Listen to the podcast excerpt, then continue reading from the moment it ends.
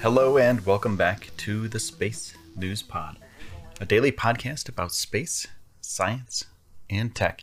My name is Will Wald and I am your host.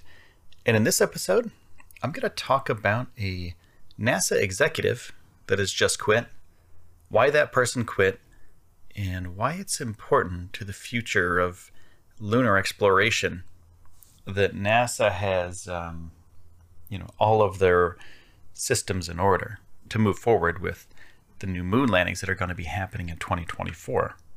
So Mark Sirangelo was hired in April to guide a, a new strategy for astronauts to return to the moon by 2024. But he resigned from NASA after lawmakers rejected NASA's proposal to create a separate directorate to oversee future lunar missions and ultimately develop human explorations of Mars. NASA's administrator, Jim Bridenstine, said the proposal was not accepted at this time, so we will move forward under our current organizational structure. Given NASA is no longer pursuing the new mission directorate, Mark has opted to pursue other opportunities. And if you've worked at NASA, your opportunities are pretty great.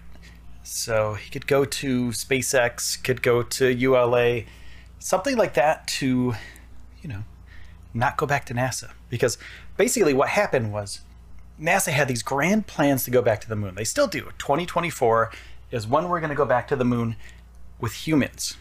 That is according to Jim Bridenstine, who is the uh, the head of NASA. So what's going to go on is uh, we're going to send humans back there. But before we do that, we have to do robots. We have to do a bunch of other stuff in order to get the humans there.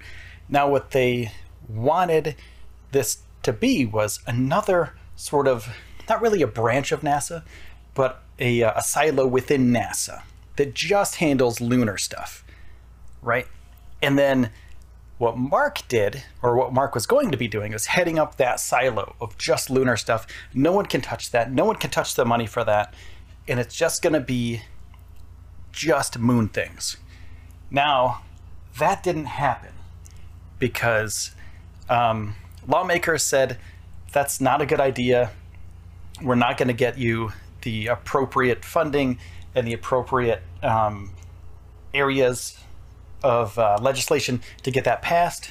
So basically, Mark didn't have a job but you know, and it works kind of like this in corporations too.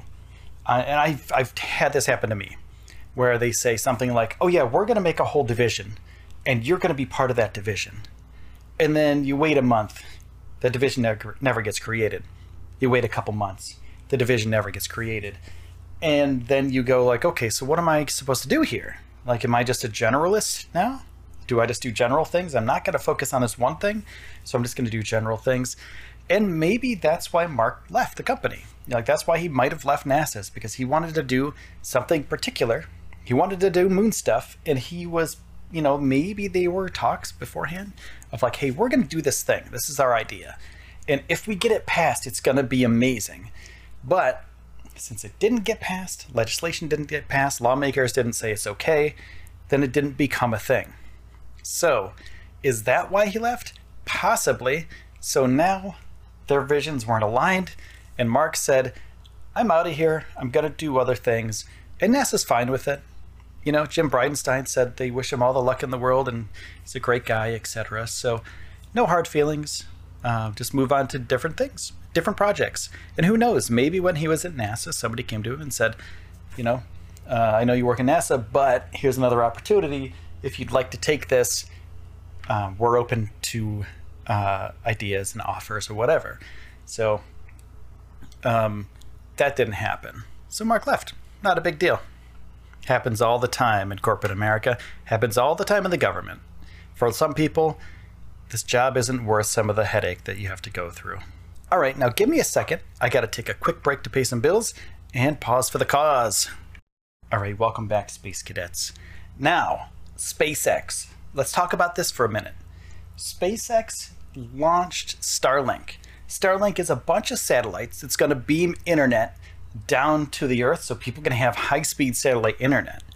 Now, they just launched 60 of these satellites, and each one of them they're pretty close to each other, right? They're in like a line, they're in like a train, and they all have one solar cell, or a solar cell, uh, one solar cell, I should say, um, that um, they get power from. So basically, these satellites are in a line across the sky, and if you have the right camera, and if you're looking in the right place at the right time, you can see them flying over you. Now, this causes some problems for astronomers. Say if you're looking and imaging a celestial body, whatever it is, it could be Saturn, it could be a nebula someplace, but what happens, you're taking 10,000 pictures a night. Just say you're taking 10,000 pictures. You could be taking less, you could be taking more. It's up to you, whatever you want to do. And through some of those pictures, uh, let's just say 100 satellites, 100 Starlink satellites fly through. And during that time, that image was the crispest, best image you would have been able to take all night at a specific time. Right? So these satellites are blocking the best image of that thing that you could ever get. That's why astronomers should really think about how they pursue Starlink and SpaceX about this because it's kind of their jobs to take pictures of really cool stuff in the night sky. And if these satellites, which are just they're kind of a big train, you can see you can see the video of them online. Um, but it's going to block out some of these observation points sometimes. So they're going to have to take that into consideration. And once we get thousands of these things, thousands of these satellites up in the air, um, up in orbit, I should say, not in the air, then it's going to block more and more of the night sky. It'll be cool to see them. And it's kind of like when you spot the space station, it's a cool thing, but it's a little tiny dot. It's a tiny, tiny dot. You see it and you're like, oh, that's cool, and it's gone. And that's it. But if you're somebody who's an astronomer and this is your job, this could really take away from your livelihood. Could really block out the sky sometimes. So they just have to be careful and they have to communicate well with SpaceX and Starlink. All right, I am done for this episode, my friends. I hope you found it informative. This has been the Space News Pod. Thank you for taking the time out of your day to spend it here with me. My name is Will Walden, and I am your host every single day. This is a podcast about space, science, and tech. I will see you soon.